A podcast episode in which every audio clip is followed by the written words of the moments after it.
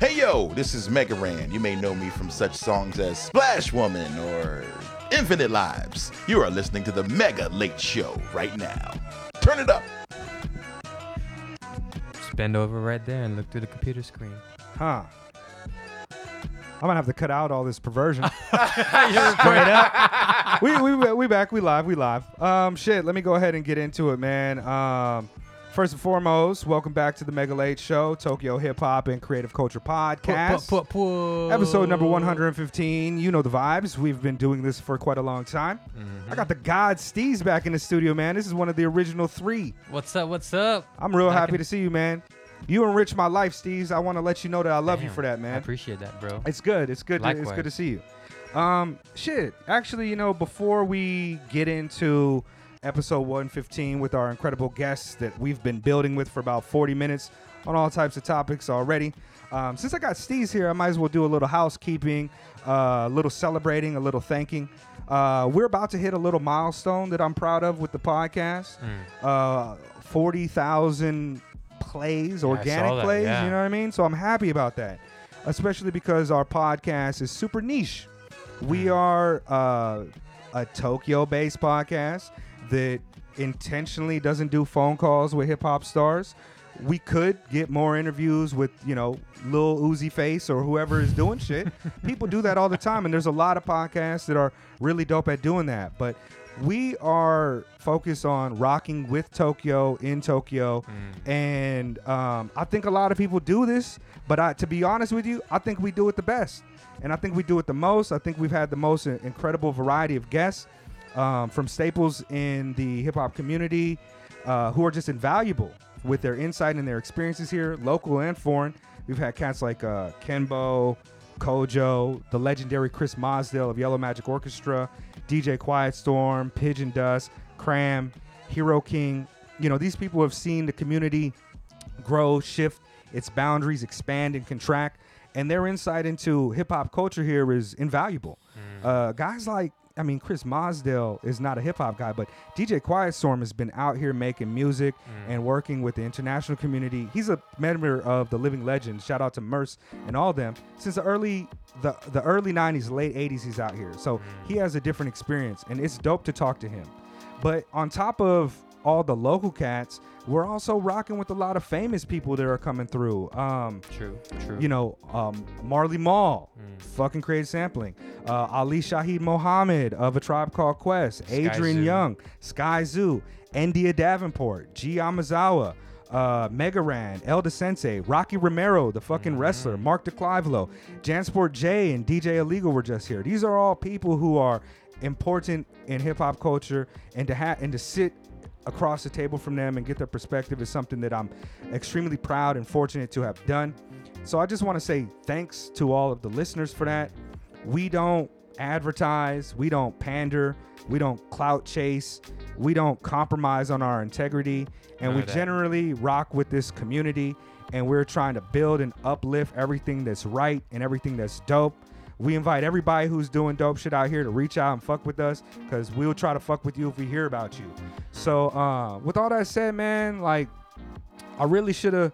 I really should have put out more of the spicy uh, takes, like, get more of the followers. You know what I mean? We got some real spicy shit from Marley Marl talking about Afrika Bambaataa, but we we we ain't put that out so the news so places could get a hold of it and have a spicy hot take. But maybe if I did cloud chase, we'd have more listens.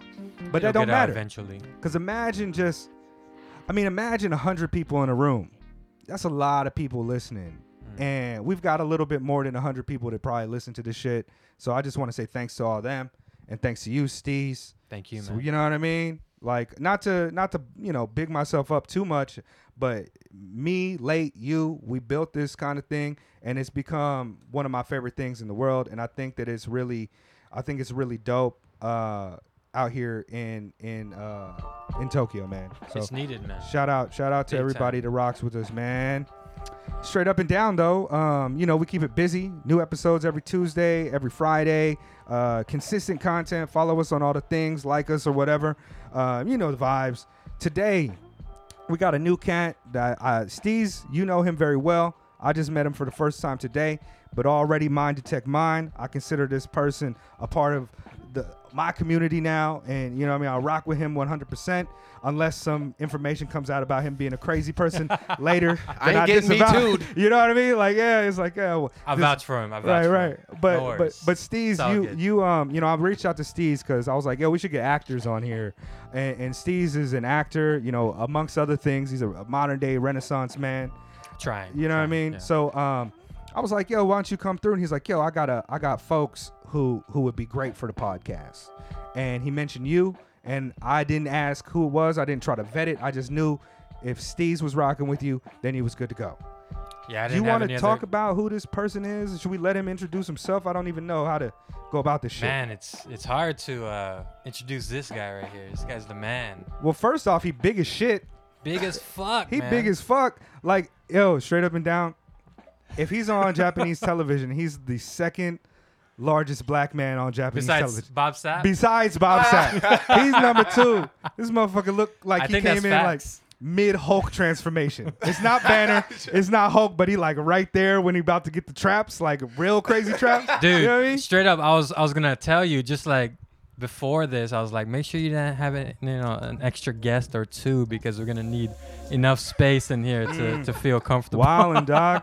But no, he big as shit, dog. You look like what you eat, just muscles and shit. Just eat animals all day. Look big as Straight up carnivore, son. yeah, carnivore diet. The Diar- fuck is a vegetable? diarrhea all day. Carnivorous. right. No, but hey, um, I actually didn't ask what we should call you. Is it Alexander Hunter? Is that work? Well, I got two personas. Alexander W. Hunter is my acting name, but then when I'm doing some other stuff, um, Lex Caliber. Oh, Oh, I didn't know about that. That's You the know- stuff I do with Spade. Marcus, Okay. Oh shit! I'm not random listening show, to Lex Lex Okay. Caliber, DJ L Spade, Okay. Aka Swole Supreme. Mm. Lex Caliber. That sound like some God body shit. Sound like some uh five percenter shit. El Supreme, shit. El Spade, See, piece of the you're gods already of the part earth. of the culture, piece bro. of all the universal families of the earth. you know what I mean? Now I fuck with it though. Now, uh, you know, it's crazy guys that are named Alex can just change their name in like 15 different ways. Call me Al. Call me Alex. Call me Xander. Call me Alexander. Call me Lex. Why y'all got that privilege? Can you speak You know, to that name privilege? privilege is real, man. Versatility, baby. Name No privilege is doubt, real. man. I, you know, I admit, you know, not everybody has it, but you know, what I can't, I can't. I was born this way. Hey, what do you man. want me to do? Shit, that's a that was a Lex in the making. It's a Lex. I don't know what to tell you. No, but it's good to have you out here, brother. Thank Um, you, thank you for having me. Now, the way Steez he Steez didn't really tell me much, but what I ascertained uh, is that you are an actor out here. You're Yes, sir. you're. Uh, can you tell us a little bit about who you are and what you do? Yeah, Alexander Hunter is my government name. Um, I've been in Japan for about eight years. Been acting for five, and um, little step by little step, you know, I've I've gotten to where I'm at. I'm not huge, but I'm bigger than just some random person who has a, an occasional spot here and there. Okay. Resist making muscle jokes. I'm not huge, but I'm resist, resist. No, but okay. I mean, you, you Right. but you're you're uh you're I've I've seen uh on your page you've you're featured on Japanese television shows and yeah, things of that nature. Would you be in anything that I would have seen? Like I seen Steez on like 7-Eleven, SoftBank commercials. This motherfucker Right. just chilling out in the Naked Director on Netflix and shit. You know what I mean? Like, so would you would you have been in anything that I might have seen? Um, do you watch a lot of Japanese TV? Not often. I Yeah, I mean, don't especially if watch it NHK's either. listening. I don't have any cable. I don't have a television in my house. NHK. So On my, my computer all day, all day, right, right. no All TVs. day, all day. Yeah. Um, well, the movie, the Eine Kleine Yeah, that was a movie. huge thing that he did that we were both a part of. Yeah. So what was it Ein Klein? What's it called? Eine again? Kleine Nahato Music Dang. in Japanese. Oh shit. What a name! It has an English title too, which is like Little Nights, Little Love. Something like that. Yeah. I believe. Yeah. Word. Yeah. Yeah. okay, it, is that like a, a drama, a comedy, It's a porn? nah. I turned down those. Yeah. Man, I, I got You some must stories get about jobs. I, approached with that. Because I'm, I'm a I'm a, a connoisseur of fine Japanese uh, adult videos, and the brothers that they got in those joints, man, they kind of you know what I mean, Uh. kind of decrepit. Ow! They, I don't know where they found these cats, but you know I feel like yo, Craigslist. If I, if I go on keto, I might be able to get up in there a little better. Man, it's a contractual violation to do adult Ah. entertainment. Mhm. I lose my visa. Oh, Yeah, yeah, they send me back home. Oh. But Yeah, um, yeah, yeah. the the role It's for the best. in the movie that I did with Steve is definitely for the best. yes. Um, I'm a I'm a boxer. I'm a world champion boxer, Mm. and so I I'm one of the main characters in the climactic climactic point of the movie.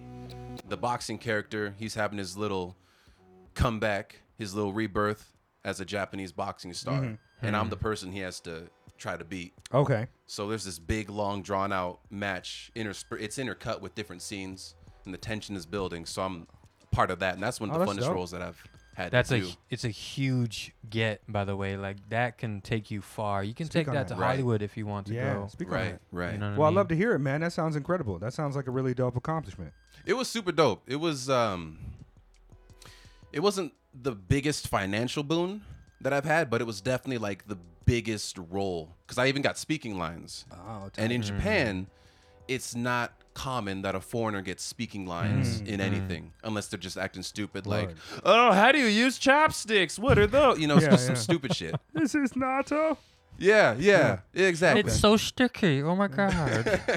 Word. so I actually got to do acting instead of Okay. just being like the dumb foreigner. Right. Typecast for your body mm-hmm. type or Right. some shit. Right. Exactly. Okay. yeah, it's Oh, one that's of really those dope. one of those things you put at the top of your resume. Exactly. You show Right. people. Very top. This is one of the things that I, I was really excited to have you guys both in here to talk about kind of the the experiences that you have working within you know television and cinema out here in Japan because I, I really don't know much about it whatsoever. So uh, yeah, let's explore some more of these type of themes. Um, but first, how did you? When did you decide that you wanted to be an actor? Did you start like? Was it just like a thing like you fell into, or did you have an intention of eventually becoming uh, an actor? I didn't actually initially intend to become an actor. Um, when I was in college, I played a little bit of college football. And at the time, I wanted to be a professional college football player. So my father was a professional college football player. So growing up as a kid, you know, Right. seeing all his, you know, awards and pictures and video and stuff, that was my hero. And I was like, shit, I want to be like. And so I wanted to be like him. So I started, you know, I played. I was a three sport athlete in high school, and then What, I played. what sports? I did basketball, track and field, and football. And then I played a couple years of college football before I decided that uh, that wasn't the road for me. And I'll tell you why. I was uh, playing basketball with my pops, and one day he just took a jumper, and I heard his knee go pop. Ooh. Yeah, and that was the last jump shot I ever saw him take. He's Oh, not okay. crippled. He still moves around and stuff, Right. but but that was Or uh, his ACL. Nah, I don't know what it was. He didn't have to have surgery on it or nothing, but it was just one of those things where he was like, ah, shit. Yeah. And and after that, um, he still acts. He plays the drums and he boxes and stuff now, so he's still active. But yeah, he's, he's beat up from all the Okay, years of football sure, that he yeah. played. And this is back when they made motherfuckers play with concussions and stuff right, like that. right. Uh, it's a much different uh, kind of uh, general thought on the sport nowadays. There's Yeah. more, you know, with CTE and things of that nature. Right, Mm. right. So I saw that, and I transferred schools my second year university and walked on to uh, a two A, a two two Division two team. I made the team, but I didn't have scholarship, so it was either work part time to help pay for my college expenses. So y'all know that that shit ain't cheap Right. Mm. or play ball and try to figure out finances later. Sure. So I chose to go with finances and also try to preserve my body because I don't want to be breaking down mm-hmm. when I'm in my, my 50s. You know what I mean? So I gave up football then. And then after that, it's kind of like, what are we going to do? Right. Where are you from? Uh, Washington State. Okay. Yeah. What Um, like like Tacoma, Seattle, or Olympia. further- Olympia. Okay. yeah, that's my I've family lives it. in Olympia. Okay. And I went to school. My the university I transferred to was uh, Bel- uh, Western Washington University in Bellingham. Okay. And my first year of college was in Spokane, Washington, at Wazoo? Whitworth Whitworth University. Okay. Yeah. So um, after that, I didn't want to become an actor or model, none of that. But it kind of worked out in a fortunate way because I lived in an apartment with three other roommates, and they were all in the theater department. Mm. So they always had projects and stuff that they had to do. And since I lived with them, they're like, "Hey, we need somebody. You want to join and help us out?" Read some lines and shit. Exactly. Sure. So we started messing around and making stuff, and it, it was fun. Fun. Right? I didn't know what I was doing, and I was still kind of you know reserved and shy, but it was fun to to to record something and then to see the final product, how it comes out after they edit it and all that stuff. Word. So that was kind of like the first spark, hmm. but I still didn't think that's what I wanted to do. And then I met some friends who had worked in Japan, entertainment and stuff like that. And I had studied for half a year in Tokyo, just a little foreign exchange thing. And so it was twofold. I wanted to try living outside the States, you know, get a little bit of adventure mm-hmm. and learn a different language and live my life in that different language. You know what I mean? Right. So I was like, all right, I've been to Japan already for half a year, so I can speak a little bit. I, I can't talk that shit yet, but I can speak a little bit. So I was like, all right, if I want to live independently, it's got to be somewhere where I could speak the language, mm. right? So I went back to Japan, and then I had to get my initial visa, so I was on a teacher visa, teaching English in schools. And by that point, I was like, I, I want to try some more entertainment stuff because I got friends and, and who work in the industry behind and in front of the camera. And they were, you know, talking with them, picking their brains. I was like, well, you know, this seems like it might be Right. fun. So eventually, and this is this is the hard part, is transitioning out of an instructor visa into something else. Okay. So I did double duty. I worked as a teacher while also doing entertainment work. And I got enough work and reputation in the entertainment field that I got a visa sponsor for an hmm. entertainment visa. Okay. That's Free pretty- Wave with Free Wave is my sponsor now, but they weren't my first sponsor. Who's What, your first? what is what is Free Wave? Free Wave is a foreign talent agency, so Okay. they specialize in foreign musicians, actors, models, That's what you all that kind of stuff. Yeah. Okay. That, that's like probably the top because they pay a month later, Okay. whereas these other Yeah. talent agencies pay two, sometimes four months later. Sometimes not at all. Word. Sometimes not at That's all. what Was your experience kind of similar to his, Steve? You came here and kind of just fell into certain places and ended up I- wanting to pursue. Yeah, I came. I came Art like here that? as a as a teacher at first in Gunma, and I was doing that for a while. And I, I started. That's when I, s- I started making YouTube videos. That's how I learned to film through uh, making YouTube videos and learning behind the camera. Because I always I came here as an actor and a writer at first. I studied that, but I eventually wanted to move to Tokyo. So Mm. maybe like three, four years later, I moved to Tokyo, and instead of having to get an artist visa, just by chance, I Right. I met my future wife Hey, and we have a shout out to that queen. I love her shout too, Shout out man. to the queen Chisato Word. and my two boys. You- so I got the marriage visa and I didn't have to worry about the artist visa. You got a free permanent yet? man. You got permanent yet? No, I got the three year though. I got five just the other day. I was feeling good about that shit. But yo, I had to wait five hours at the immigration office just to pick up the visa. It's really a debacle. But you don't have to Be there for another five years. So Yeah, you know what I mean. So I got like you know a year for every. Oh, cause you went Every late. hour. You have to go early. Dog, I was there at nine twenty, like in line. And when I does wait- it open? Eight- Nine, They open the right? doors at like 8:30, 8:45. Oh, you gotta word? be In there an hour Shinagawa? earlier. Oh yeah, yeah. yeah. Yeah, like yeah, you sh- got to be show there up around like, 8:30, Show up Right, eight right. thirty. right when they open the doors. Huh. Nine twenty is too late. Yeah. Yeah, you done fucked up. Yeah. I was there, yo. Like all y'all had to do was just take my little stamp and then gave me the damn card. Like send it in the mail. Like Yeah, they didn't yeah. even need to check. Like you know, they looked at the ID and saw that it was me, Mm. and then was like, "Peace." I was like, "You guys don't want to discuss anything? Like, should we have like you a made me wait for five hours. You know what I mean? I felt like I should get some Let's type talk of. some shit real quick. Like, hold on, let me tell y'all about this movie I just saw. And shit. it's called Falling Down. This guy fucking turns against the whole system and just starts shooting up people. Yo, I can hear a lot of noise coming through the window. Let's close that up, Steve. Would you mind? Okay, yeah. Yeah, I'm gonna turn on the air You want conditioner. the? Yeah, like I like the vibes of having the window open, but I hear a lot of noise in the background. I didn't notice. Yeah. I'm I'm anal like that, kind of dumb. Hold on. Man, it's the small things that matter. So if you do catch the the Ein Klein music movie that Alex plays as a boxer, during his boxing match, you can actually see me in the crowd shouting out "Woo!" Holding Oh, it down in the Yeah. crowd, holding it down the holding back. it down. Because Yeah, I mean- originally they, they gave me another role. They gave me a better role. Before he before he fights, there's another black actor that the um, the boxer Shout out to. Donovan. Shout out to Donovan Gordon. He, I was his cornerman, and I was like really giving it my all while he was in that fight. But they cut that scene so short. They cut all my cornerman roles. I was so looking forward to seeing that, but then Word. you, you can only find me in the crowd. It's painful when they make those cuts. I know. They like to do that. So you guys now are both uh, participating in this kind of uh, Japanese film and media economy, so to speak. Um, Yeah. What is your interest? Is it, is it in just anything that you can act in? Is commercials, television appearances, or movies? Like what? What is uh? Do, do you have like a an intention or a goal, or are you kind of just looking for any type of work you can get? For myself, um, my goal is to continue to increase the quality of role that I get because there's it's not hard to get work over here, mm. but it's hard to get quality roles Yep. Hmm. Yep. and and things of substance.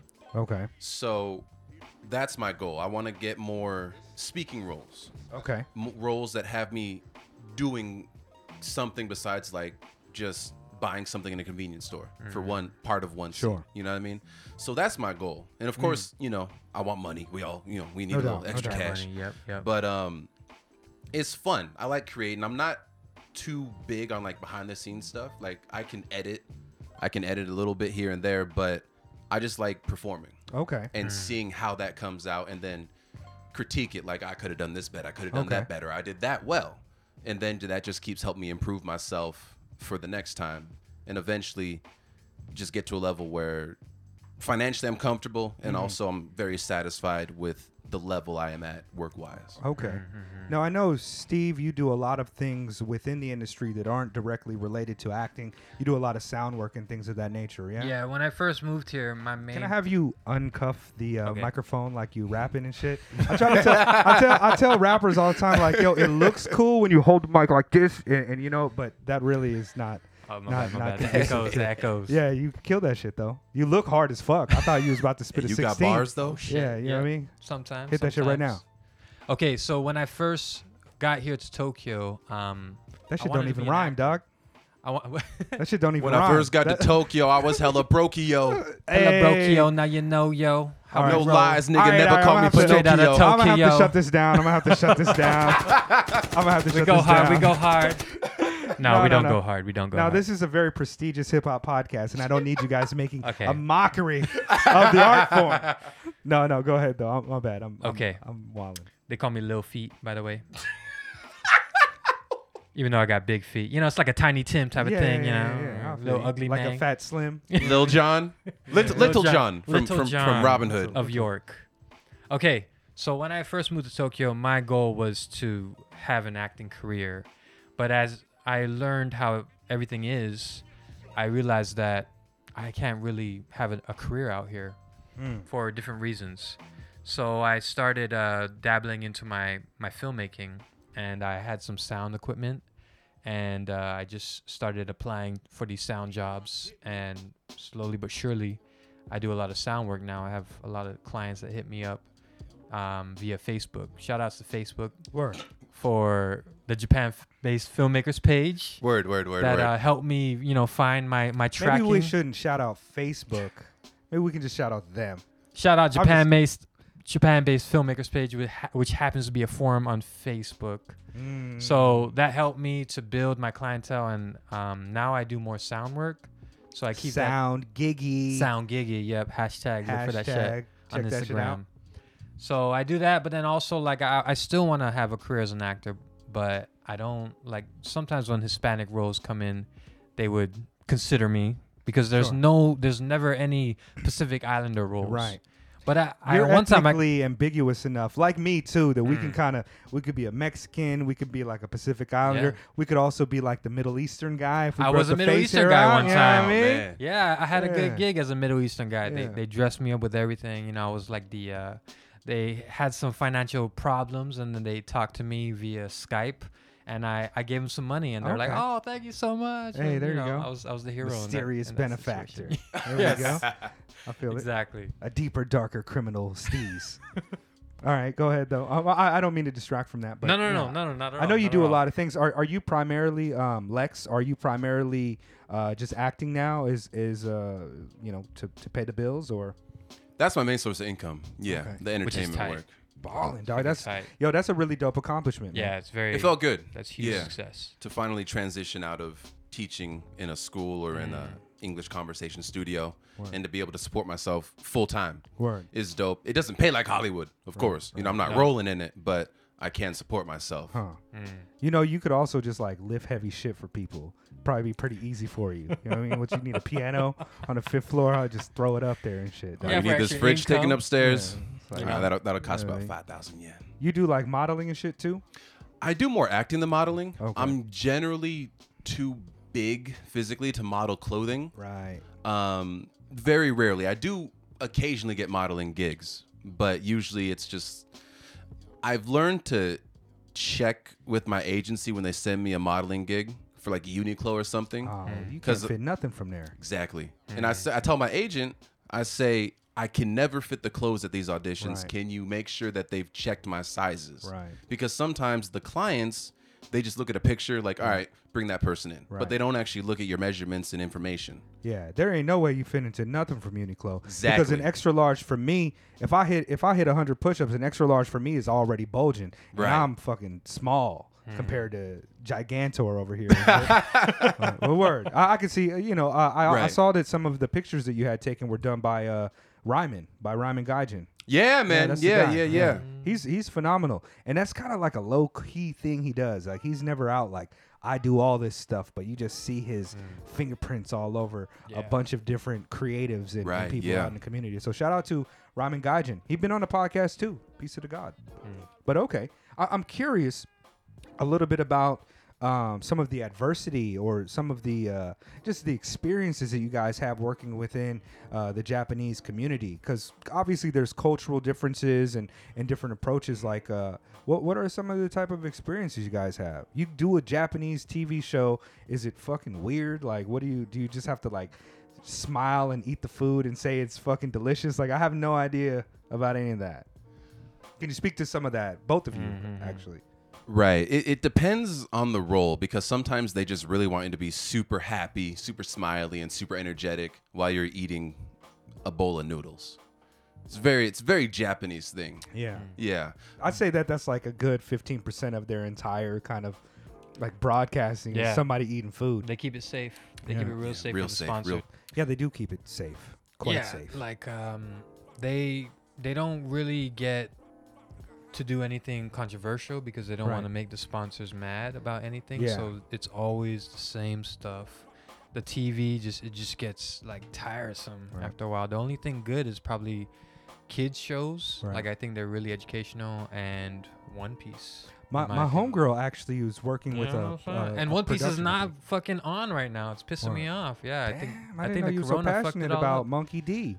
Dude, Monkey D's the man. Steve been on that shit at least for two and a half years. And you Yeah, I probably remember we talked about when we were filming the movie. Yeah, yeah, we You did. just we did talk getting- about yeah. that. what are- like they got like over a thousand episodes and shit, right? No, not yet. Oh, okay. Almost 900 some. Okay. Gotta read the Almost. comics. You've man. watched all of I them? know. Yeah. I watched That all is a them. fucking time commitment. It wasn't even that. No, it didn't take I that mean, long. You're talking to a guy that's watched The Wire like five times. Though, See, so, there you go. know. It doesn't take that long. People that are like, "Oh, I don't want to step into it," like motherfucker. Don't try to downplay the shit though. Each episode like 20 minutes and there's Exactly. 800 minutes times So a 20 thousand. minutes. Yeah, 20 minutes. So like you can you can slam five in a day, no problem. If you're doing that every day, Five, five is not. you can do it in a year. You can catch It's about, up. it's about 200, 200 days or so, right? All right. Yeah, it's not If you go Hey. hard, Shout out to hard, Lex with the, hard the, the quick maths. 200, 200 Mr. IQ Quick Lex over over here. here. Like I was like, I'm, I'm thinking, just gonna agree to I'm that real to quick. count, carry to one. Yeah, all right, all that right. sounds Word. reasonable. But Sounds but good yeah, enough. That's right. Japanese media seems to be very uh, much more controlled and, and less uh, Mm. Yeah. controversial Yeah. than Western media. You know, it's there's no South Parks. My homegirls actually works on a, a- at a production company here, and they put out an episode about um, uh, Botham James. Is that his name? Uh, the Botham Jean. The, the black guy who uh, the police officer broke into his house. She thought it was her house, killed him. Amber Geiger. That woman. Yeah, and they they did a whole episode about it. I guess they do like a single episodes focus on like a something that happened. You know, like a usually a real true crime or a situation. Was that a Saigon? Is it you talking about Japanese TV? It was Japanese television. So was it a reenactment? Well, no, they uh, it was like a a, a reenactment. Uh, they had reenactment scenes where they got like you know they cast like a, a Jamaican guy to play the American black guy and shit clearly, but but it was also you know with clips of the event, news, and uh, informational. So that uh, was a Saigon, huh? That was a Saigon. Is that what they call that? Yeah, yeah, Saigon's- reenactment. They're like Okay. the the lowest paid acting jobs, but there's a lot of them because they always reenact like Sure. American American stories. I, I saw Right. part of it, and not to hate on this brother, but that shit was not the vibe. like I, I was, They're I was usually like, not very high I was like, yeah, who's this guy? Yeah. Like, Steez could have played him, no, and they, Steez ain't even black. they dish they dish those scenes out real fast. Like I've been on a few Saigons. Okay. Sometimes Saigons like they only need you for one scene, so you get Mm. paid like uh, 150. You know, each, you know, 100 sometimes. 120 is about the basic rate. yeah. If you do it for like an hour, then you know that's Okay. easy money. But sometimes you're there all fucking day. for that little bit of money. Yeah, and then they wait. You know, like you're only there for a little bit, but you have to wait for so long because of the call time. Mm. That's one thing I don't like when, when they send you a, a call time at 10 a.m. and you wait there for seven hours sometimes. And some of these actors, like, they're not really, you know, of the cloth where you work on shit. You, they just talk shit. Mm. So I'm trying to like get away from all that and like work on write on something or edit something on Oh, my I computer. Got to make use of the time Yeah, somehow. you have Yeah, to. yeah. You have to. But it pisses me off because I have a family and you know I need to. I, I want to be there for them instead of just waiting around for nothing. Also, it's just bullshit to be so inefficient with. yeah, other the people's time and organization they need to fix on that. I got some complaints about inefficiency. Throw it down. Hit that shit. Man. Um, now this is me not knowing how things are done back in Hollywood. Okay, but this is just my perception. There are far too many times where they don't make a decision about who they're Mm. calling to an audition until the night before the audition. Oh. So you're you're holding your schedule open, Mm. and they can't even figure out who they want to call to audition until sometimes like 9 10 o'clock at night you'll get the email like Hmm. they called you or they didn't call you or if they're making a decision about who who gets the role. Okay. they will wait until a day before the shoot date to decide who they want. Yeah. and and and then at that time they might not have the location hmm. decided. So you're like you got the job. We're waiting on further details. It's already 5 p.m the day before. And you don't know how to organize your next day. Right. you know what i mean? Like am i getting up early? Do i need to go to bed early? Or is it an afternoon gig mm-hmm. And it's just that kind of inefficiency drives me up a fucking wall sometimes Does that type of action happen to like the more prominent, larger stars too? You think, or is it just because you guys are kind of lower on the totem pole? Yeah, they, they definitely give more priority to the stars. For sure. They they give them, you know, sometimes they'll back out, and then Hmm. the fate of the production is based on the stars. Like their schedule might be all over the place. Of course, if you have star value, Yeah. they want you for the film because you know you slap someone's name on it, then more people are gonna watch. That's just like with anything, with Right, independent right. film Yeah. too. you what know? do you guys think about the people that you're working with? Like the Japanese folks, are they generally open to having foreigners taking, you know, what could be Japanese roles or just having foreign people on set with them? Have you met any assholes or just is it a great experience? Well, I think it depends on the individual. So for myself, I'm I can speak Japanese. So there's you know th- they can't talk behind my back in front of me because I'm gonna know what they're saying. Right. I'm All you gotta do is just hit him with that little bit of tricep flex, real Right, quick. right. What- like, what "Ah, you say, son?" horseshoe?" yeah, Yeah. with that horseshoe. and so there's that, and also you know I'm I'm pretty big, Right. So they're gonna be a lot less apt to talk out of pocket to me. Word. But I know other people who have had some things said to them. I got a friend who's half black, half Japanese. He's an assistant director. So oh, you talking about um? I don't know if, if you want to be dropping names. Okay, that's Sure. Yeah, I don't- I don't wanna blow up his let's, spot. Let's keep him But off of there. I was there when we talked about the Yeah. competition. and he does he's he's the AD so he, he's working with Japanese directors and producers all the time and there's a couple real racist directors according to him big time. they were they were saying nigga like yeah directed at him or about him and he just overheard it and he he's not a he's not a chump like he he speaks up and but you know he's also he doesn't want to get black blackballed in the industry right. right. but he he he he does stand up for himself in those situations but Sometimes you got to take those hits differently, though. They right even, You gotta right you got to with the know how to move You got to roll with the punch. the director Yeah. even told him to go back to his country, like straight up, right when he was saying goodbye. Like you know, as Japanese, you, you respectfully say goodbye, and he just said, "Go back to your country," in Japanese. Jeez, man. and he's half Japanese. And he's Think half about that. Right, right. So there is um, definitely racism in the industry. I got another friend. I got a, a white friend who works a lot in the industry. He's he's uh, on screen. He doesn't work behind the behind the scenes in um, his work capacity, but he does produce and direct in other capacities. He does a lot of um, independent work as well. But he was on set, and a producer straight up asked him, "So and so, do you think black people should really be on Japanese TV?" To his Wow. face.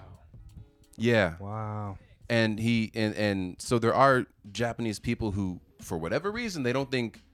I don't know if it's just black people, but she specifically asked about black people, and this is a high up executive position. Right. Yeah, but for me, I haven't gotten much of that, and I don't know if it goes on behind my back. They just don't do it in front of me. Um, and also, like yourself, I'm not super dark skinned, and there's definitely Levels. levels. like the darker you are, you know, the the more apt they'll have a strongly bigoted opinion Right, towards you. right.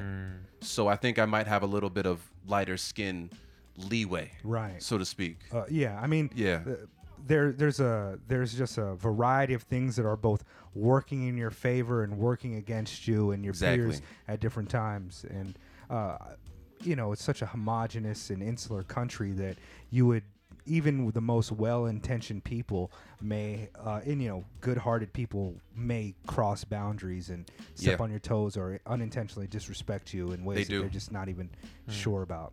That's that's rough man. Um you know, I think I think as foreigners we all kind of experience it to, uh, you know, different degrees. Uh, some of us more than others. You know, I got I got I got like uh, little homies like darker skin cast with dreads that go to Waseda University. They're getting stopped by the police every week, and they take that information to the dean, and the dean's just like, at least you're not getting shot in America, as if that is like some better compensation you know like like what do you want to it's like celebrating for getting a discount on something that everybody gets for free you what I Right, mean? right, right, right. so so yeah it's, that's that's that bullshit but I, I don't really uh, feel that we need to to kind of focus on that too much uh, for for our conversation because Yeah, I think yeah. I think I think uh, you know there that conversation is super important but uh, it also can just take away from the glow and kind of the fun of the experience that you guys are having. Right, right, And right. We have, like we were doing before we started recording, we, we can have those builds off air. And if people are interested in hearing more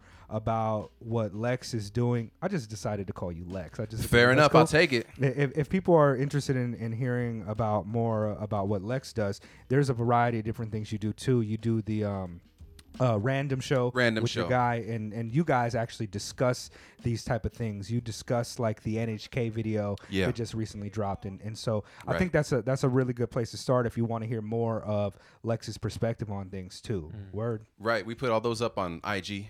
yeah, My Okay. Instagram handle, Sage of Stone, and that's where we put like all the all the random shows up. So Word. anybody want to check those out? Yeah. Yeah. man. I haven't had an opportunity to really sit down and rock with him yet, but I'll definitely be tuning in and subscribing. We just For sure. became friends on uh, Facebook the other day, and I I jump onto Facebook like maybe once a day to check the timeline to see if all my people are doing good, Right. and then you know my messages. So I'll, I'll, I'll tune into that more, man. How, how's uh what other type of endeavors do you have going on here besides that? Is there Right. any other stuff? Like, tell me a little bit about that show and and other things that you do. Yeah, so the random show spelling is R A N hyphen D U M B show, random show. Because we literally, sometimes we talk about stupid shit. Eh, We just talk about whatever comes to mind. Right. Yeah. Um, another thing I'm doing, which is is picking up speed. It's been picking up speed for the past couple years. Is I'm a part of this group called Tokyo Cowboys, and it's an independent filmmaking group, and we have both non-Japanese and Japanese people, um, actors, behind the scenes people. So it's this nice team, and we just released this Amazon Prime series called Benza English. Okay. And to backtrack, that is a spin-off of the series The Benza, which was a spin-off of a short film called The Benza. Okay. So The Benza is a story about these two friends, Chris and Kyle, and Benza in Japanese it means toilet seat. So basically they have a broken toilet seat in their apartment. They have to figure out how to get a new one in Japan. It sounds simple. It's a very simple premise, but it just turns into this big crazy stupid but not how do I it's it's it's goofy. It's goofy Okay. comedy, and it's also a parody of Japanese media because you know how they like their slapstick Sure.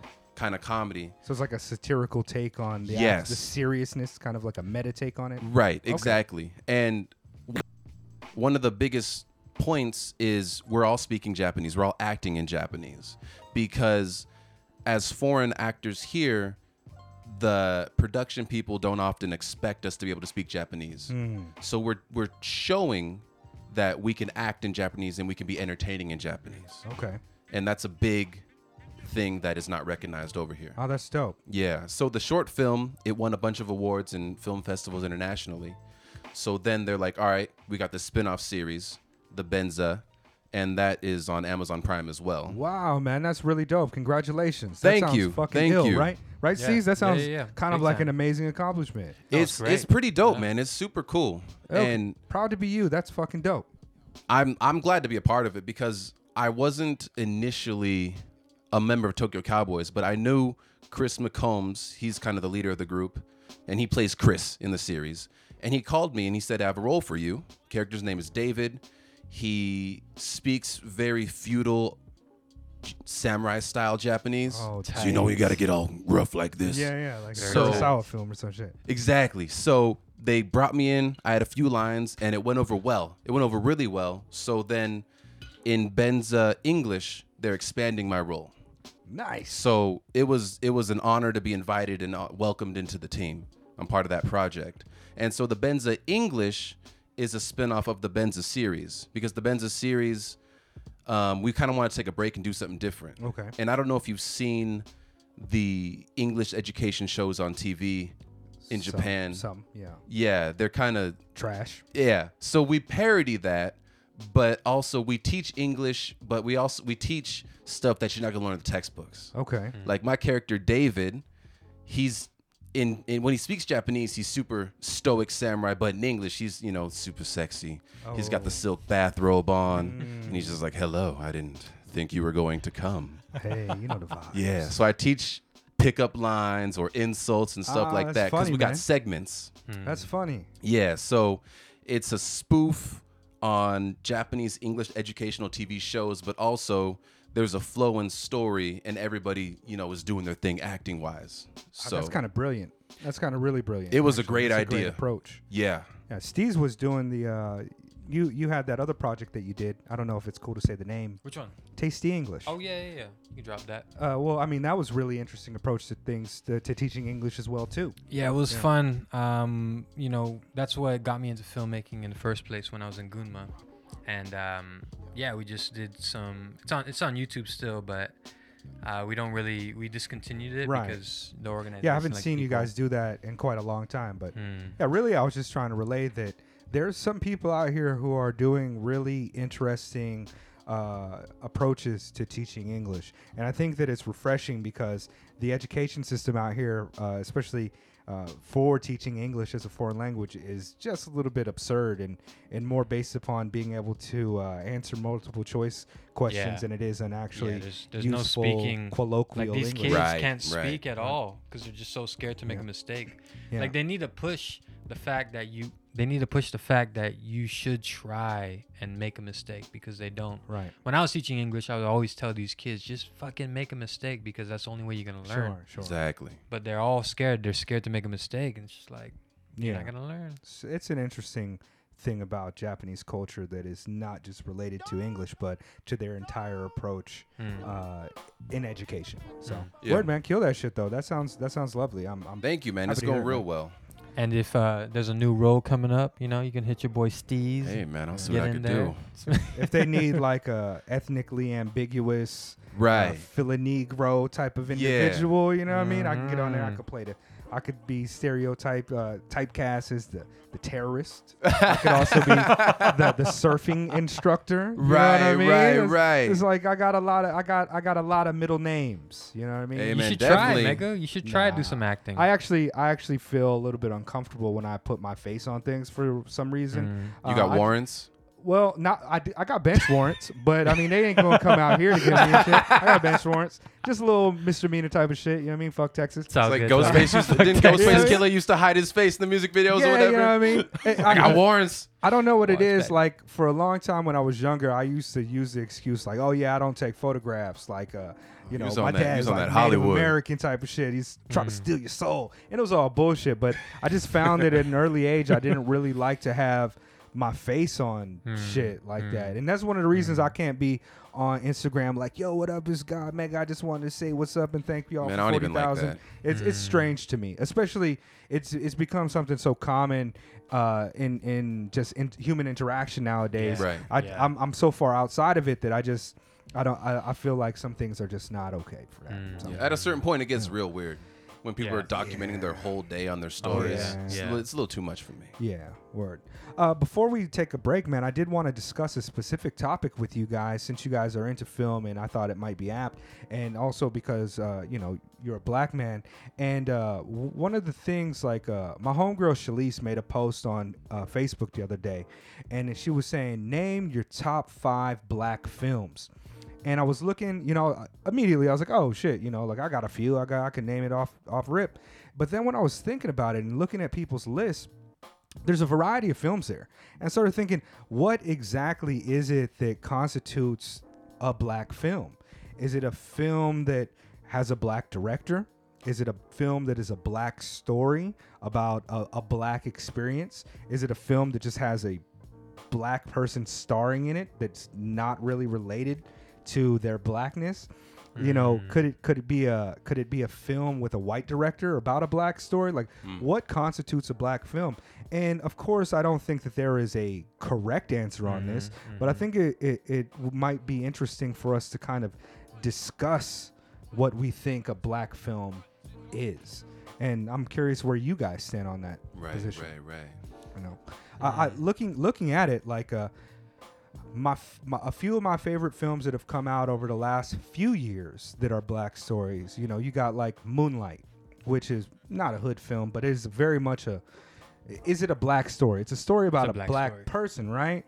That's having this experience as a black person being gay. So it's also like an intersectional story about their their you know their sexual identity and how it is to be black and his experience growing up. So yeah, black film, right? But I I was just this film, um, the last black man in San Francisco. Have you seen that? Uh, no, I haven't seen it. Oh, it's one of my favorite films over the last few years. And to me, it very much is a black story. The two, uh, it, it follows black, uh, uh, a black person, um, and his experience and his relationship with another black person is is friends in San Francisco. It, it you know, which is a l- big black community out there. Mm. But the director's a white guy, and I started thinking Still a like, black film though, y- you know, because you could be Sure. like you know, listening to the writers and the producers. They might be black, and right. he just tells a story from But the, the theme is the theme is not so much centered on his blackness as it is centered on like uh, vulnerability, uh, friendship, gentrification of the city, uh, mythologizing your past, and so like yeah, very. Mu- I, I'm I'm not trying to make an argument against it being a black film, but it's stratified into this position as black film while the screenwriter and the story is not from. Uh, the screenwriter and the director is not a black person. they're both white. Uh, I believe person? I believe they're both white. I think Mm. I think so. I'm, I'm not positive. I know the director's name is like Joe Talbot, which is Mm. great. It's a great film, one of my favorites. So I mean, that's We that's just have to learn film. his backstory and see, you know, wh- what he has gone But- through and But you know him being educated and what it means to him being educated and what it means to be black and and whatnot. sure, but like coming to America, that's a white director. Mm. You know what I mean? it's like mm, uh, Eddie mm. Murphy put his sprinkles all over and shit, but. Is it a black? F- like what makes that? I'm just. That's a I'm good not question. trying to It's argue against either point. I'm Right, just trying to right. see where we stand and like how we, how we as individuals make these determinations. Right. And then you got like Tarantino, Django. Django. Django. I mean, Yeah, that's for all intents and purposes, it's a black movie, but um, you know, on the surface. But then you got Tarantino as as the white director, so it's that's a that's a difficult. It's it's, a right. very opinion question. Right. Like I would consider Django a black movie because of the story that it tells, the people that are in it, Mm. and and all of that. Um, but I'm sure there are people who are going to say it wasn't a black director. It wasn't Spike Lee. Right. You know, it wasn't. Uh, it wasn't a Madea flick. You know what I'm Right, saying? Like, so they might not consider it a black movie. Right. There's quite a few like that. Like we Denzel has been in a lot of films that are Mm. not about his blackness whatsoever. You know, he's out there, you know, taking care of kids, killing people, doing all types of shit. You know what I mean? In these films, is it because he's a, a singular black person and the head protagonist? Does it make it a black film? Does it have to be about black themes and things that that affect black people? Mm, that's not a black film. That's just a man doing his thing. Yeah, I think he definitely brings in a, a lot of black audience Yeah. to his Right, films. right. But yeah, I wouldn't say they are a quote unquote black film. Right. Like Training Day, a lot of people went to see it because it was Denzel. Right. But that's definitely not a black, Black movie. film. Right. Yeah. right. Yeah, it's an interesting distinction to make, man. I found myself questioning, like one of my favorite films that I think that is really poignant and and discusses uh, a lot about the black condition uh, uh, in America is "Be Kind, Rewind." I don't know if you guys have seen that. It's I've heard Mos of it, Def, haven't Jack seen it. Uh, Danny Haven't seen it Glover. yet. Oh, this is this is. I have it in archives, fucking- but I have not seen it. Oh, yet, it's fucking brilliant, and the the themes about it are are centrally, uh, they they they it, it, it pinpoints a certain aspect of the black experience in America and highlights it in a way. Also, a meta narrative in it. it. It's a beautiful and and thought provoking film, and it takes place in a black community, but you know Jack Black is in there right in the forefront as maybe he's the headlining actor of it. You know, it's him and Mos Def, and he's he's the A side of that card. You know, so I don't know a white director. So I, I I found myself thinking about it because it's such a weird thing that we do just to be like, all right, black film, not black film, and I notice we do that with even characters uh, on anime and shit who aren't black. Like to me, Piccolo's Piccolo. black, dog. Gotta Like throw you know, down. what I mean? Piccolo. like to me, Piccolo's black. To me, Big like time. you know, like s- some- Connected with that man. Right. Straight you up. know, what I mean? like it's like we don't have any oth- like who we gonna go to, Mister Fucking Popo. It's like it's either, but it's like if you uh, notice, if you notice, if you notice, we tend to go towards guys like Vegeta and you know the dudes Right. that don't look like Vegeta's you know what I mean. Even though I, I doesn't don't seem know. like it. I don't know about Vegeta. They I- always put him second. I, maybe, always you know what I mean? like, You you know, know, I- I- you know, that's a whole conversation. But but I do know that it's like Piccolo's an alien. That motherfucker just there ain't no. He's the black one. Yeah. To me, is that how I just felt about it. Right, You know right, what I right, mean? right. And and like we can make these distinctions and shit, but you know, Mhm. it, it's it's just interesting. So I do like films where, you know, uh, black entertainers or artists, they they have enough leeway to not have to do a black film. They, Yes, sir. they have that that creative that's the thing, choice right? to make anything. You know, Right. it doesn't always have to be niche in a certain way. As a great artist, you can make whatever you want, Right. and when they pull it off, you know, significantly, I, I love I love that stuff. Well- but of course, if they want to talk about the culture, I always you know appreciate that Sure. as well. Yeah. y- you know there's there's there's uh there was there's roles where the the essence of the character has nothing to do with the race of a character Hmm. right? Now superman for example the essence of that character nothing speaks to real whiteness per se. Uh, same thing well but black panther is different. You know i mean blackness is a central characteristic Mm, of mm. his of his identity. But with superman he's a fucking alien like Right. superman he's been white he grew up in you know fucking uh, Cornfields. Farms, yeah yeah. cornfields and shit so so it, it can be tied to whiteness and same thing with black uh, you know batman uh, you know he comes But from Batman's from white privilege, though. Right, exactly, exactly. You know, so so like that's like a component of it, but it's also fucking DC universe. Who knows if slavery had the same type of centrality Right, Mm. right. in the way that they that that happened? If you look at Batman Begins, there's a scene in Batman Begins, you know, the Christopher Nolan one, right? The fir- the origin story where where uh uh, Alfred and Bruce are finding the Batcave, and Alfred's like, "You know, your great grandfather was part of the Underground Railroad, and he brought us just all through this. You know what I mean? Like he's talking about like that. What they did is that they they if, they can take Batman and put him in a in a role. You mm. know, along with fucking Harriet Tubman and his the, the Wayne family doing that, then mm. why can't they just change the DC universe enough to make it a black role? Because it's not so central to him being white. And I mean, and and it, it, it this conversation, it, it reminds me of other conversations I've had with myself. Like exactly, like what do we need for diversity? Like we need other stories to be told, like non-white stories. They, They've been the dominant, you know, uh, hegemony in, in Hollywood. But if you have a black person directing a white movie, that's that's a pretty decent degree of diversity. Yeah, you know yeah, what I mean? Like Yeah. Yeah. that his Yeah. voice is going to inform different elements of it, and and it will prevent certain mishaps in uh, displaying aspects of black living. Like if if there was a black director, then the NHK shit just doesn't happen like that. If there's No. a black person in the room, it doesn't happen like that. It doesn't have to be a black story. It doesn't have to be you know that. But if you have a, a, a more diverse group of people around creating these stories, then they take different shapes. And so Very know, true.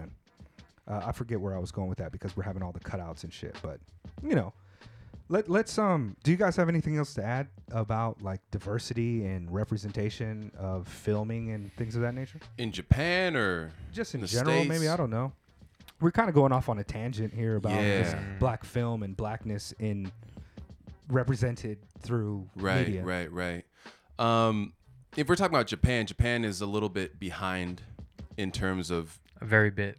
de-stereotyping the various races. Like they'll often cast a black person to be a thug or a rapper, something like that. Like Yeah. those kind of roles are prevalent. Right. Um, America is further ahead. It's not where it should be. You know what I mean? Right. But it's a lot further ahead in terms of you will see black people doing well outside of a black movie. Sure. You know what I mean?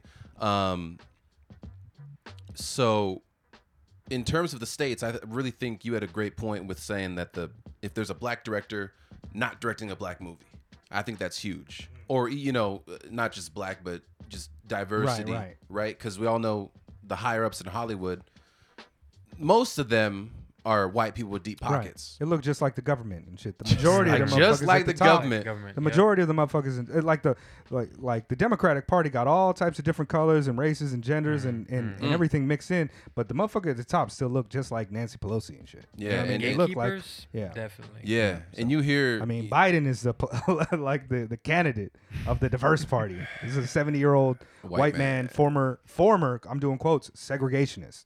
So, yeah, but yeah, word. Mm. But um, and you'll hear stories from black actors who have pretty high status. You know, talking about even stuff that happened in the the '90s or or in the 2000s. Like they don't want to have two black stars in a movie. Yeah. And and I forget who it who was talking. Um, it was a famous black person. I heard him recently saying that they overheard a conversation. No, no, it was Neal Brennan. He's Okay. a white guy. Neal Brennan, who co-wrote Chappelle's Show, Chappelle was Show. talking about Mm. Um, how he overheard these executives talking, and they were talking about they had one black star. They're talking about bringing another one, and the, the executive straight up said, "I'm not going double fudge." Whoa, shit. So there's a lot of that still. I still. mean, that's like one of the better ways to say like we can't have two niggas. Right. And Chris Rock, Like- what, was it Chris Rock that's been saying that for all these years? Well, yeah. Like they only let one one nigga be famous at one right, time. Right, you know? right. There can only be one. Like Right. now, there can be three. Yeah. It's progress, but Right, it's right. still it's still not We got a lot But Good. there's never been like Will Smith and Denzel Washington in a film, right? Has there been Spike Lee Fair. directing Eddie Murphy? I'm, I'm sure we can find examples, but they're outliers. You know what right, I mean? right. They're Because I think They're, uh, it, then it would be like, oh, this movie's it's too black. right, We can't have Eddie Murphy and Samuel L. Jackson in the Right. same movie. right, Yeah, it's gonna turn off the white audience. right. Th- I, there's I like still your a white executive voice, like the creepy. yeah, come over here and sit on Harvey's lap. you know let what I me mean? just let me just take out this hypodermic needle real quick. Let me just. Miramax films. uh, Yeah, that's real creepy. I think with I think with the outcry, more and more outcry, that that resistance is helping to to make Yeah. it change further. Yeah. We're also push it even seeing that Hollywood's learning that uh, they're, they're learning a lot of weird things, right? They're learning that audience are interested in seeing these type of films, but they're also learning that they have to do certain things to please the Chinese audience Mm. as well. So we're having different forms of kind of editing and shit. Yeah. It's like, yo, they took our boy John Boyega off of the fucking Star Wars posters in China. In China, yeah. Like, how progressive are you, Disney, Marvel? It's fucked You know what I mean? So for sales. And it, it really shows you where their morality meter is at. That's because thing. they could say all this good shit like, yeah, we got a black lead and and we got he's he he has a romantic thing with one of the Asian characters. Right. Mm. It sounds real progressive, but when money's on the line, how are you gonna act? Exactly. You're gonna take mm. off a black lead from a poster in China that really shows that you about the bottom line and mm. your morality really ain't shit. Mm-hmm. Right. I mean, that's the whole thing about like these uh, late late stage capitalism, like neoliberal politics. We gotta be careful to make sure that like uh, blackwashing doesn't save the investor class. It's like. F- Facebook is not a liberal corporation. YouTube is not a liberal corporation that's preventing only right wing speakers from having a voice. Like these are capitalist corporations, and the bottom line is that they'll do whatever they think that they can do in order to extract that largest dollar, even if it comes with placating the uh, colored folks who are crying about whatever statues and shit. They do that shit a lot, man. Like Amazon is going to donate this much to Black Lives Matter, but they will never let that conversation about class happen because that's when people start to unionize. You know what I mean? They're not really interested in helping out uh, the minorities or any specific group as they are in extracting that dollar. Right. Before I go into a political rant, let's end Ah. this. Let's end this episode by listing off uh, three or four of our favorite black films. Okay. Black films. I would say Black. I got a couple recent ones. Okay. Uh, one of them I watched a few months ago called Queen and Slim. Okay. Have you guys seen that one? No, I have not. I haven't seen it, but I heard about it. Really good. Written by a black woman Mm. in Lena Waithe and directed Shout by another black woman. Well, half black, half Mm. Greek. Melina Matsoukas, I believe. Okay. So this is definitely a, a black Ah. I've never heard of the black Greek combination before. Yeah. We've got the black Blackanese, Rare. we've got the Yeah. we've got the Philanegroes and shit like that, but I've Mhm. never heard of the black Greek. What do we call that? Yeah. Mm, uh, Bleak. I was about to say, don't say bleak. That sounds That's wrong. bad branding. Bleak. Uh, That's hard. We, we got to think about that before we Uh, start rifling off some more names. Okay, okay. Let's just leave it at that. Let's leave it at that. Go ahead. But no, it's a great film. Like it, I really like slow burner films that, Okay. that hold your attention with the music, which is great, and also Mm. beautiful cinematography.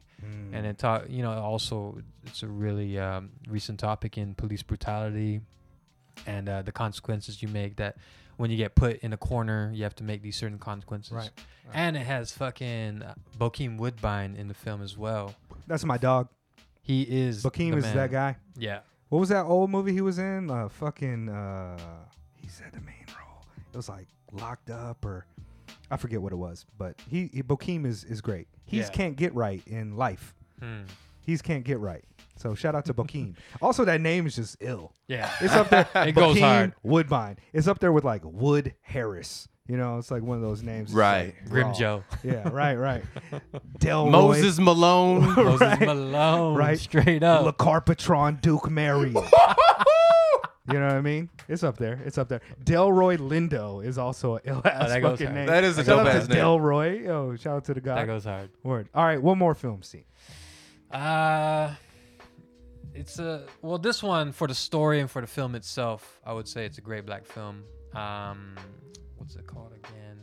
It was named after a white supremacist film, Birth of a Nation. Oh, okay. Have you seen that one? I've seen neither of them. Yeah. Okay, but the so the second one you you, you did not see it for reasons? Nah, no, nah. I just just, missed that, I but- just, yeah, it just missed me. Okay, well the first one I'm not going to see because that's that's For bullshit. reasons. Right. For for mad reasons. Yeah. But I- the yeah, second I one need was a that in my great life. was a great period piece on slave revolt, and I thought it was well done by um, Nate Parker, who wrote, directed, and acted in it, which is my shit. So what I, else did Nate Parker do? um, Okay, you don't have to get into it. It's cool. No, well, I just don't. I mean, I, I I recognize the name, but I can't remember what else. see he does he well he he was in he had some litigation issues that happened in the 90s, and after he made this film, which which took a hard you know. I know what you're talking about. That's Yeah. how I know the story. There was a lot of controversy around. Yeah, it. but it brought back because he he was finally Right. getting some traction in this Right. film, and just to bring his career down, I feel Sure, like, which is why they brought brought back these these things that he was proven Sure. innocent. do, do your googles on that, folks. That one was kind of uh, convoluted. Yeah, straight Check up. your Googles. Check your Googles. or Bing, whatever you do, fucking weirdos. Anyways, uh, all right, all right. I appreciate it, Steve. That's another. That's a fire fire options right there. Yeah, That- that's fire that's a that's a good take. What about you, Lex? Man, one of my favorites, uh, Malcolm X. Oh, absolutely. Yeah, All yeah. time. Um, I think Malcolm X doesn't get enough. He doesn't get his his his snaps like he should. Sure. Like I think uh, Malcolm, uh, not Malcolm, but uh, Martin. He's the the one that the white people chose. Right, right. So that's the the moniker of what it is to be a. He's got more of the Activist. friendly kind of uh, inclusive quotes, Mm. but He he wasn't as. he's a fucking socialist for one. Yeah, and he you know wasn't I as he? Yeah. wasn't as like Oh, he was very soft much as as he's been painted yeah. over over right. history. Well, they like to Yeah. they like to uh, you know naturalize their own history and mythologize Soften the that sort of edges shit, up a right? little bit. But no, he was a he was a real ca- yeah he's a real cat, and he spoke uh, you know fervently against this neoliberalism that's kind of pervasive since you know Reagan. He was against that shit Hmm. in 1960. So word, like, but but Malcolm and like A. Philip Randolph, those are cats that we should be talking about more. Mm. So M- Malcolm is the one. If if if I want somebody to understand kind of the black experience in America, um, I wouldn't say that Malcolm's the best film for that, but I think it's a poignant one and one that they could look at and see exactly Right, right, the conditions right. and where some of the uh, anger comes from and why it's there. You know, Mm. so yeah. the word Malcolm all day, Yes. all day, all Yes. day. Um, another one. It's I'm kind of torn on it because Amistad like made me feel a lot of shit when I was a kid. Um, but it's also kind of that old trope of like you got the white hero who's The white savior narrative. yeah, exactly, exactly. So I, I I got issues with that, but the way that they showed the African slave treatment and that whole give us us Yeah, free like right. that shit hit Powerful. me. Yeah, I had the same experience with another film, uh, fucking Glory. man. Glory fucked me up. I was like, damn, like I was real young when I watched it too. I Yeah. was like maybe like seven or some shit, and it was just like when they show him just getting whooped, I was like, oh my Man. god, I'm like, Yeah. Denzel? Is that the one? Yeah, and he's oh, just Oh, yeah. looking. Oh my god, Yeah. gives that me was- chills just that thinking was about great it. That's a good one though. But Beautiful acting. word, Amistad. Yeah, yeah. All right, let me think. What do you got? Damn, my my, my shit ain't my shit ain't deep like that. Uh, Remember the Titans? No, but it doesn't nah, have to be deep. you know I mean? Uh, like even anything with black humor. Black you know? Dynamite. There you go. hey, Black Dynamite. Yeah, I straight think that's up. one of the blackest films ever made.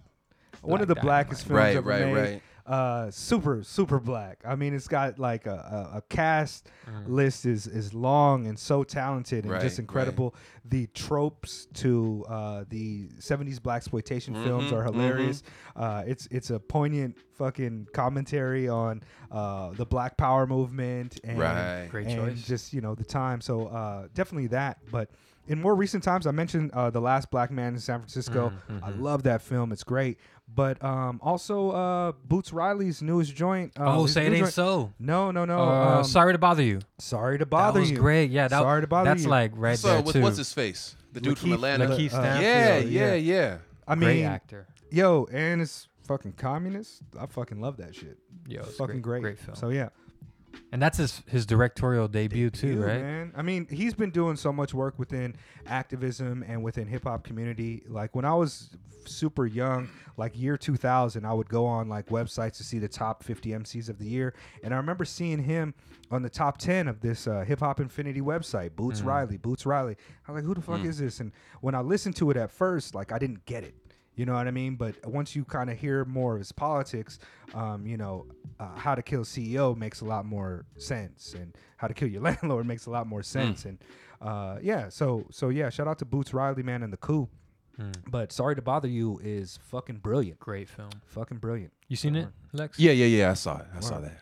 Yeah. But uh, yeah, worry free. You know what I mean? Just commit your whole life to worry free, and uh, that's that's the uh, organization in the movie that Right, people would work right. to and become Mm. modern day slaves. Get maybe yourself that- a big old maybe- horse dick. Is that a is that a parallel to the uh, modern day prison industrial complex? Man. Yep. You know what I mean? That movie's dense. We don't need to go into a Right. detailed breakdown, but we but know that we can because we are intellectuals here.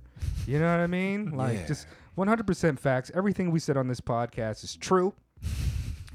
uh, yeah, do your googles. Do your Google? Goddamn right. You know what I mean? Straight up and down. Episode number 115. We're going to go ahead and take a break. And then next Tuesday, y'all could tune in to part two. We're going to talk about all music type of shit for that. Probably won't be as long because I think we got to get out of here shortly. But uh, yeah, uh, why don't you guys tell us where we can find you and, and, and some of that type of thing?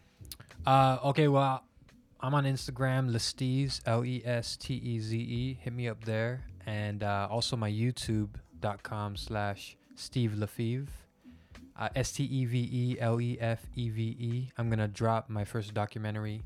It's about uh, Guam's endemic birds and how they've been decimated by the brown tree snake that was brought onto Guam in the 1940s via military ship Hmm. and we we've been fighting to to get them back by controlling the snake population and there's a lot of hope from I filmed it in 2016 and I also I'm, I'm doing some in 2020 with the progress and there's huge progress with uh, the Guam's ko'ko' bird in which it is the second the second bird in history that has gone from extinction in the wild to endangered behind the California condor Hmm. Represent. so that's huge so Dope. tune into that documentary when I drop in about a month or something like that Let us know, man. Let us know. Fighting the good fight. Mm-hmm. Always. He's all about that. Yeah, I respect that, trying, man. man. Trying. Gotta save. Gotta save nature. Mm. He won sovereignty for Guam. You know what I mean? So Single-handedly. it's a tough fight, but you know, We have some For- grassroots organizations that are that are fighting to to make it fair, instead of you know the military getting whatever they want, the U.S. getting Yeah. everything they want. But I, it could happen in my lifetime or at least my kids' That's lifetime talking about. to get independent man. Guam. Yeah. takes So, a long time for that type of shit to Yeah, happen. yeah, yeah, yeah. So that's purpose. You know, that's real purpose that I find in life. So we'll see. The first black union that was organized in 1910s. What is it? The the uh, Black Sleeping Porters Union, the first black union ever. It took them over 10 years to organize and get that shit off the ground. And we're talking about a small union of people who are just riding in trains, you know, and taking care of people riding in Mm, trains. mm. So it took them 10 years just to organize that, but it was one of the most important things that happened for black people uh, through the history of the United States of America. And so sometimes organizing takes a long time, bro. Yeah.